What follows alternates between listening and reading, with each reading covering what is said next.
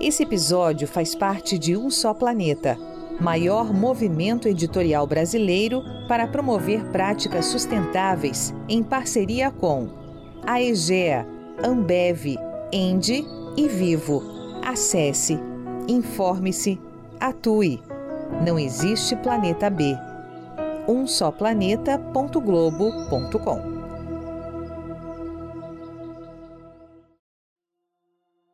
O que tem se dito em todos os fóruns, seja na COP, seja nos eventos de sustentabilidade em geral, é que todo mundo tem que sair do discurso e partir para a prática. Existe também uma distância ainda da percepção da responsabilidade de empresas.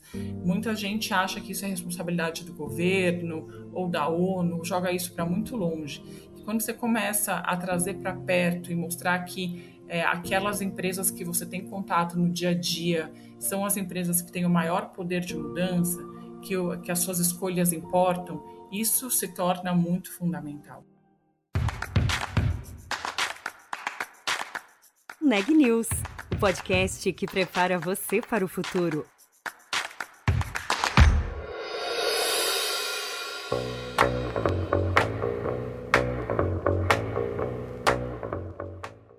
De um lado, mais empresas adotando compromissos sociais e ambientais. Do outro, um apelo para que as promessas do setor privado saiam do papel e o quanto antes se transformem em ações. O ano de 2022 trouxe avanços importantes em relação ao papel das empresas no combate às mudanças climáticas e seus efeitos. Mas ainda há um longo caminho a ser percorrido. Para fazer um balanço do ESG no ano que passou e analisar as tendências para 2023, a nossa conversa de hoje é com Cíntia Gerardi, uma das diretoras do Sistema B, movimento que trabalha com mais de 5 mil companhias ao redor do mundo para aliar lucro e responsabilidade. Eu sou a Juliana Calzin e esse é o Neg News. Cíntia, seja muito bem-vinda aqui ao Neg News e obrigada por ter aceitado o nosso convite. Obrigada a você, Juliana. É um prazer estar aqui com você hoje. Bom, esse foi um ano de alguns avanços, mas também muitos desafios, né? Quando a gente olha para a sustentabilidade e para o ESG.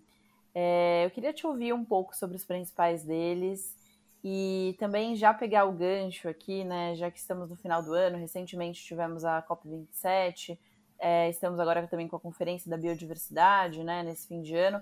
Mas o que você acha que a gente avançou mais na COP27? Vou começar por ela.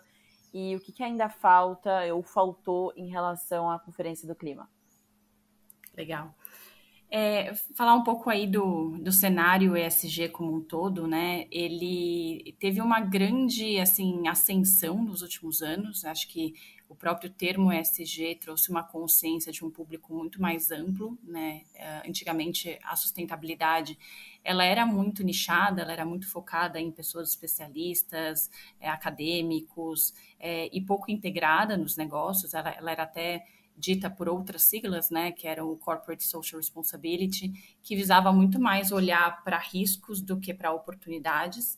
E a evolução do ESG, apesar dela ser muito questionada, e acho que esse questionamento se intensificou demais nesse ano, eu vejo ela de forma muito positiva, né? Então, a partir aí de 2004, começou-se a falar este termo, que foi um termo proposto por um grupo de financeiros apoiados pela ONU, que visava justamente incentivar que os negócios entendessem a importância de falar da governança, dessas três letrinhas, né, do meio ambiente, do social e da governança, como parte integrada do negócio e não só como uma ação de marketing, não só como algo pontual ou algo que visasse aí redução de riscos.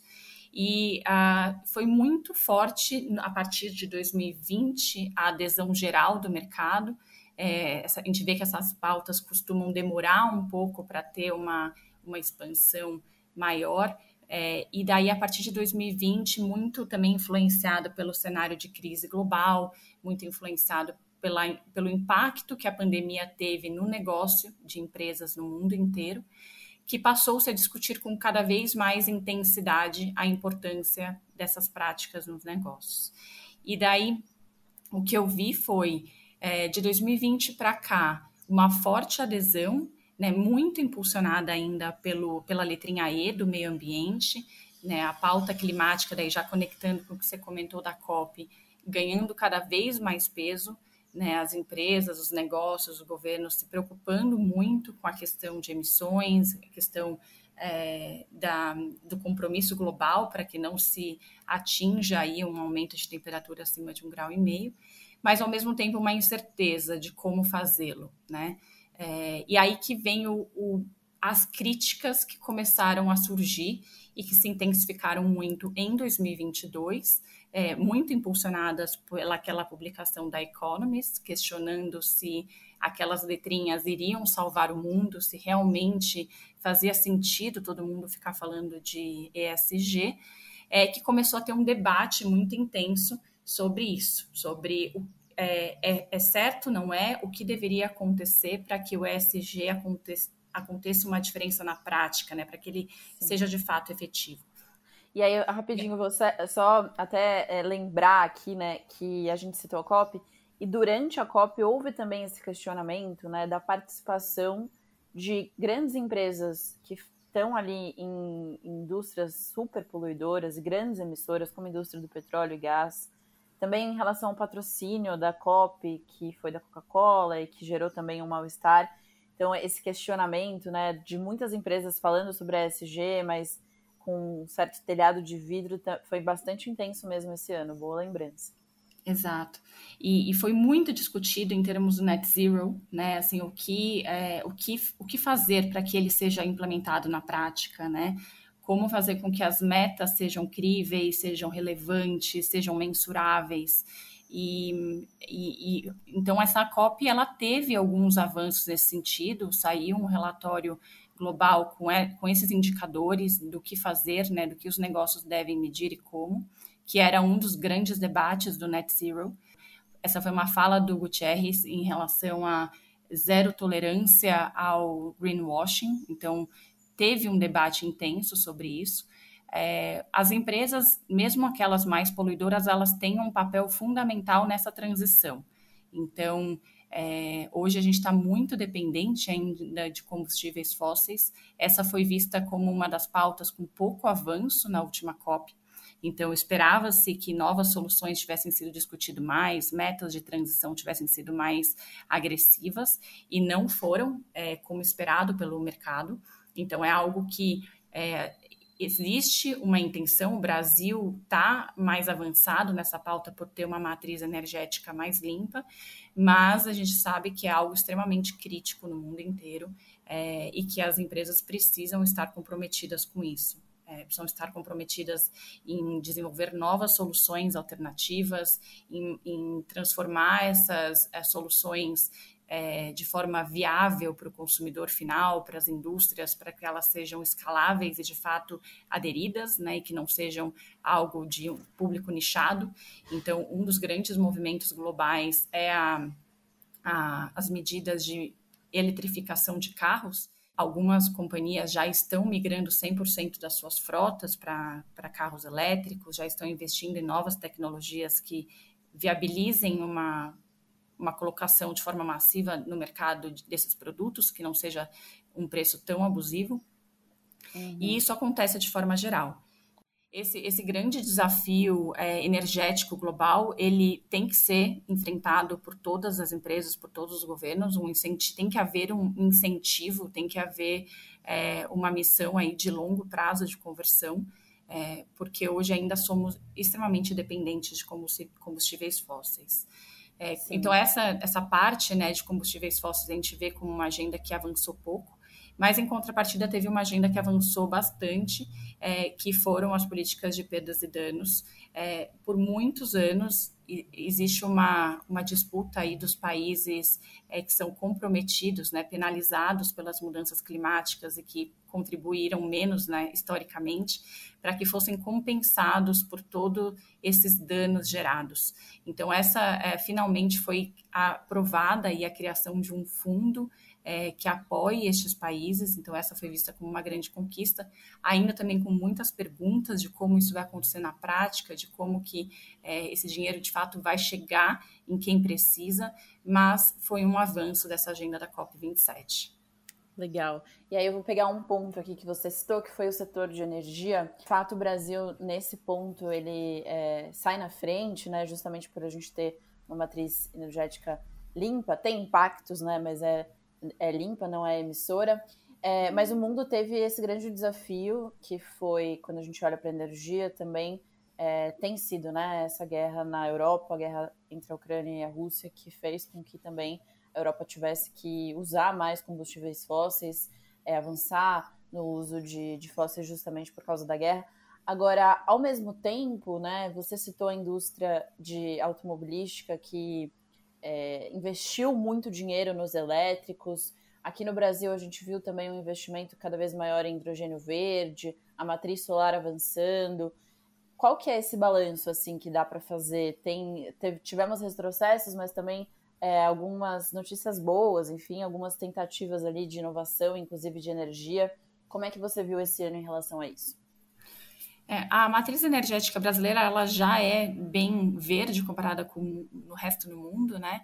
Mas a gente vê algumas empresas aí na linha de frente tentando soluções ainda mais inovadoras, né? Então, tem algumas empresas que investiram em fazendas de painéis solares, tem empresas que investiram em biogás para transformação aí de energia a partir de biocombustor de matéria orgânica. Teve também algumas empresas investindo em energia eólica. Então, essas são algumas empresas que, inclusive, fazem parte aqui do Sistema B, que estão investindo muito nesse novo modelo de energia para, de fato, depender menos daquelas energias de combustível fóssil. E o que a gente vê é, de um lado, indústrias investindo em soluções e transformando isso de forma mais acessível para consumidores e indústria, e de outro lado também, indústrias buscando essas soluções. Então, quando a gente vê, no caso das empresas B de grande porte, muitas delas já estão com 100% da sua produção feita com base em energia renovável, e o grande desafio delas passa a ser a parte logística. Então, aqui no Brasil, o que eu diria que é o grande desafio ainda para a gente conseguir superar essa necessidade de transporte rodoviário, que ainda é dependente de combustível fóssil, porque são poucas as soluções disponíveis de transporte de carga elétrica, né? Existem alguns caminhões de pequeno porte, mais para regiões urbanas, mas poucos são aqueles de distância de longa distância. A gente sabe que a matriz aqui do Brasil, a malha rodoviária, é muito dependente ainda de caminhões à base aí diesel e que é extremamente poluidor. Uhum. E aí, acho que você citou o Sistema B, né? É interessante a gente olhar um pouco para como vocês trabalham e quais são as organizações que estão com o Sistema B. E acho que a gente estava falando aqui, né, do quanto as empresas têm falado mais sobre a ESG, olhado mais para essas melhores práticas, mas às vezes falta consistência, né? Eu acho que o mecanismo que vocês criaram, ele traz um pouco disso. As empresas, de fato, precisam estar comprometidas para fazerem parte do Sistema B, né? Como é que vocês funcionam e como que foi esse ano para vocês? Legal. O crescimento do Sistema B, o surgimento dele foi bem paralelo a essa tendência que a gente falou aí do ESG. Então, o movimento surgiu nos Estados Unidos em 2006 e depois aqui no Brasil em 2013. Só para você ter uma ideia, hoje são 6 mil empresas no mundo que compõem a rede e aqui no Brasil a gente está quase em 300, fechando aí a América Latina cerca de 1.000. Então, o Brasil tem uma relevância na rede global e na rede da América Latina e, basicamente, a gente se denomina como um movimento global de líderes que usam os seus negócios para transformar a economia, buscando um modelo econômico mais inclusivo, mais equitativo e mais regenerativo. A gente acabou se tornando mais conhecido ao longo dos tempos por conta da certificação. Então, a certificação de empresa B, ela comprova que uma empresa faz o que ela promete. Então, a empresa ela precisa alcançar pelo menos 80 pontos dentro da nossa avaliação de impacto B, que a gente chama de BIA, e que mede 5 diferentes dimensões, que elas refletem o que estão nas letrinhas do ESG. Então, o E de meio ambiente, o G de governança e o S, a gente pega o que globalmente está tudo num bolo só e quebra em 3 dimensões. Na dimensão interna dos seus próprios trabalhadores, na dimensão externa dos seus clientes, então para quem você está prestando serviço, e numa dimensão externa também da sua comunidade, que são todas as pessoas, a sociedade civil e seus fornecedores que prestam serviço para você. Então, de alguma forma, o social aborda todas as pessoas, todos os stakeholders que estão influenciados pela sua operação. Então, quando uma empresa consegue atingir uma pontuação mínima, ela passa por um processo de verificação, ela fornece documentos para poder comprovar tudo aquilo que ela está dizendo que ela faz, e com isso ela ganha esse certificado de empresa B. Então, acho que o processo de ser uma empresa B responde a uma demanda do mercado é essa necessidade de transformar numa mensuração o impacto que uma empresa já faz. A gente recebe muita empresa que diz que se tornar uma empresa B é nada mais do que legitimar o impacto que elas já têm, porque elas falam, eu nasci já com o princípio de ser B, eu tenho já esses valores muito fortes, e me tornar uma empresa B fez com que eu conseguisse mostrar para diversas pessoas que eu realmente fazia aquilo. E outros também discursos que a gente ouve muito é que empresas que às vezes entram no processo acham que já fazem muita coisa e quando entram e mergulham de fato nas perguntas, percebem que existe um mundo de oportunidades que elas já fazem, mas não fazem tão perfeito da forma que poderia ser, e o processo ajuda elas a formalizar políticas, formalizar práticas que fazem com que o impacto delas seja ainda maior. Então, por isso que a gente fala que se tornar uma empresa B ou ser B, a gente considera um processo, né? Uma jornada, uma direção, e não aquela conquista final. Esse é um dos pontos que responde aí a essa demanda e que também diversas empresas que ainda não estão no nível de se tornarem B também atuam junto com o Sistema B para conseguirem entrar no processo e irem se adequando, irem fazendo uma transição para que um dia se tornem uma empresa B. Até porque, né, Cíntia, os parâmetros do que é uma empresa responsável e do ESG, das melhores práticas, também está em evolução, né? Então, essa transformação constante é, de fato, um ponto importante. E aí eu queria te ouvir também sobre um ponto que você trouxe lá no início, né, que é o fato de que essa discussão em relação ao ESG ali nos seus primórdios, né, assim como quando a sigla começou a ser utilizada, ela girava muito em torno do E, né, do environment, do ambiental em português. Você viu esse ano o avanço das empresas, das corporações em relação ao S, ou seja, as responsabilidades sociais?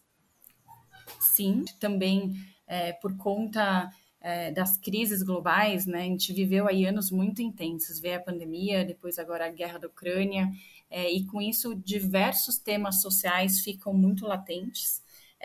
Então, houve sim um amadurecimento da pauta social, ainda com muitos espaços para serem de fato implementadas, acho que ainda está num nível mais de discurso do que de prática, do que a pauta ambiental. Então, acho que a pauta ambiental está numa fase mais madura, mas a gente viu, inclusive, por exemplo, esse ano aqui no Brasil, teve uma evolução do lado da B3, né, que eles desenvolveram um novo índice dentro do ISE para dar um peso maior ao ESG, fizeram, inclusive, uma consulta pública para poder avaliar o que o mercado entendia do que eles estavam propondo para aumentar a diversidade de gênero e representatividade de grupos minorizados em cargos de alta liderança em conselhos.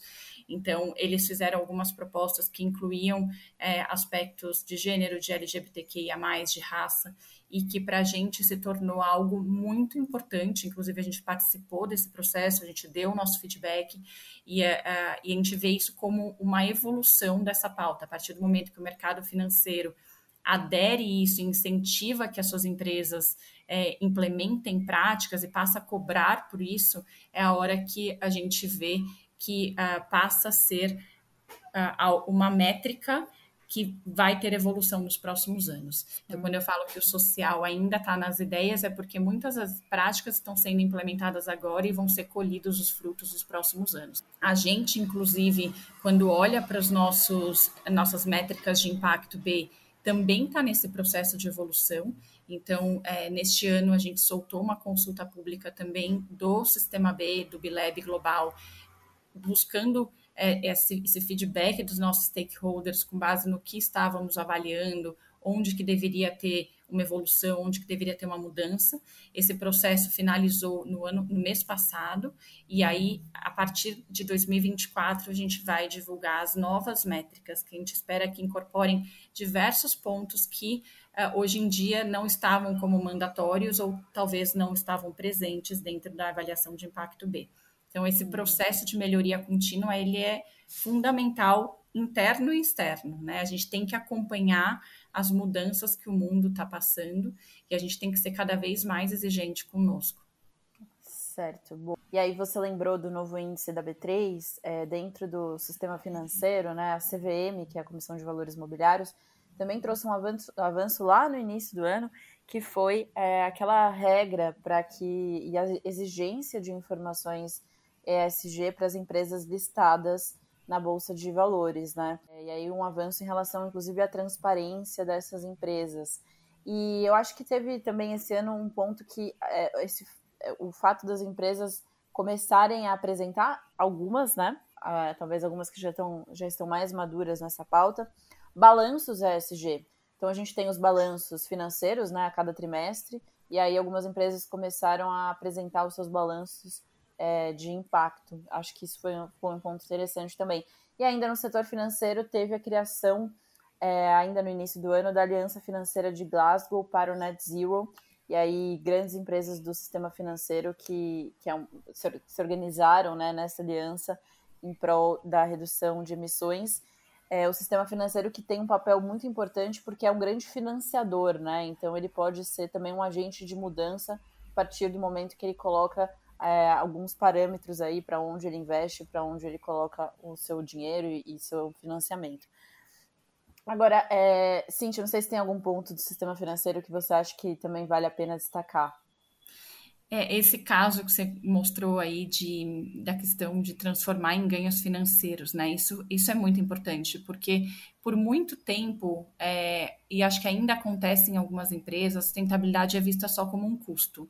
Ela é vista como algo não fundamental, algo que na hora que tem que tomar decisões difíceis é cortado. E a gente tem alguns bons exemplos que mostram que não é por aí, que na verdade, se você entende os investimentos em ESG como uma forma de investir no futuro, nas relações comerciais da sua empresa, nos seus trabalhadores em termos de retenção, ele acaba virando uma forma da empresa reduzir riscos futuros, acaba sendo uma forma da empresa se adaptar a necessidades que o mercado vai exigir futuramente, ou seja, de sustentar essa presença futura da empresa, que pode ser que ela não consiga se atualizar se ela não começar a investir agora. E abre um mundo de novas oportunidades também, novos negócios que surgem. Então, eu queria contar, por exemplo, um exemplo da Natura. A Natura foi uma das primeiras empresas B aqui no Brasil. Em junho desse ano, eles divulgaram os valores econômicos do impacto social e ambiental deles. Então, eles mostraram que para cada R$1 investido da receita, eles tiveram um ganho de 50% em retorno para benefícios socioambientais. Então, a cada R$1, R$1,5 eram retornados em benefícios. Foram 12 bilhões de faturamento no ano para 18 bilhões de impacto positivo líquido, já descontados, né, dos impactos negativos que foram gerados em 2021. Então, eles chamaram esse processo de Integrated Profit and Loss, PNL. Então, é IPNL. Foi uma metodologia nova que eles abriram para o mercado, eles contaram, eles fizeram, inclusive, um evento para explicar como fazer isso, como que era calculado, para dar essa transparência para o mercado e também para fazer com que outras empresas tivessem a adesão a esse processo. Então, isso é uma mentalidade muito positiva, quando as empresas abrem esse conhecimento para que outras possam também entrar nesse pensamento, né, e possa mudar o mindset de que a sustentabilidade é um custo. E eu diria que fazer com que os stakeholders entendam esse ganho a longo prazo, tendo comunicações mais claras, tendo conscientização, mostrando que, né, os benefícios na prática da diversidade, da inclusão, então o quanto que de inovação a empresa gera ao incorporar políticas mais inclusivas, quanto de bem-estar, quanto que seus fornecedores se tornam mais leais, mais dedicados, mais comprometidos, por meio de práticas também de compra sustentável, de compra justa. Isso são ganhos que têm que ser cada vez mais mensurados para que os retornos sejam visualizados e não seja visto aí como algo supérfluo de uma organização. Uhum, muito bom. Esse exemplo da Natura é realmente bastante interessante, né? O quanto que eles avançaram para realmente mensurar o impacto. Agora, Cíntia, olhando para o ano que vem, queria te ouvir um pouco sobre perspectivas, desafios, o que você acha que pode ser mais relevante para as empresas em relação ao ESG em 2023? Legal. Para 2023, assim, acho que fechando um pouco de tudo que a gente conversou aqui, o que tem se dito em todos os fóruns, seja na COP, seja nos eventos de sustentabilidade em geral, é que todo mundo tem que sair do discurso e partir para a prática. Isso está cada vez mais latente, esse discurso tem também vindo já há algum tempo, mas nessa COP ela se tornou muito forte. Então, para mim, os grandes desafios que vêm em 2023 são nessa virada de governo também, que as empresas consigam ter seus compromissos mais claros, consigam se comprometer com o ESG de forma integrada no negócio deles, colocar métricas reais, conseguir fazer essa medição e essa transparência ao mercado. Consigam também conscientizar o seu consumidor final ou o seu público, cliente, da importância das ações que eles estão fazendo. Então, só para você ter uma ideia, a gente fez recentemente uma pesquisa junto com o Google, para avaliar a compreensão e o entendimento do que era ESG, e a gente viu que 1 em cada 5 brasileiros não sabem do que se trata. Então, ainda tem um trabalho muito grande em conseguir conscientizar e conseguir educar. Existe também uma distância ainda da percepção da responsabilidade de empresas. Muita gente acha que isso é responsabilidade do governo ou da ONU, joga isso para muito longe. E quando você começa a trazer para perto e mostrar que aquelas empresas que você tem contato no dia a dia são as empresas que têm o maior poder de mudança, que as suas escolhas importam, isso se torna muito fundamental. Então, eu diria assim, que para desafios de avanço para a agenda de 2023, respondendo muito aos questionamentos que vieram em 2022 a respeito da credibilidade, da metrificação, seria, de fato, fazer com que as empresas coloquem na prática aquilo que elas estão se comprometendo, e que elas engajem cada vez mais a sua cadeia de valor e seus consumidores finais nessa jornada. Legal, assim a gente espera que aconteça. Cíntia, muitíssimo obrigada pela conversa mais uma vez e pela participação aqui no Neg News. Um ótimo ano para você, passagem de ano, e até uma próxima oportunidade.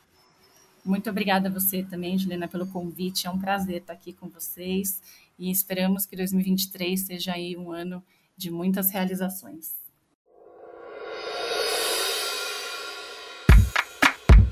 Este podcast é um oferecimento de Época Negócios, inspiração para inovar. Ouça, acompanhe, compartilhe e nos siga nas redes sociais.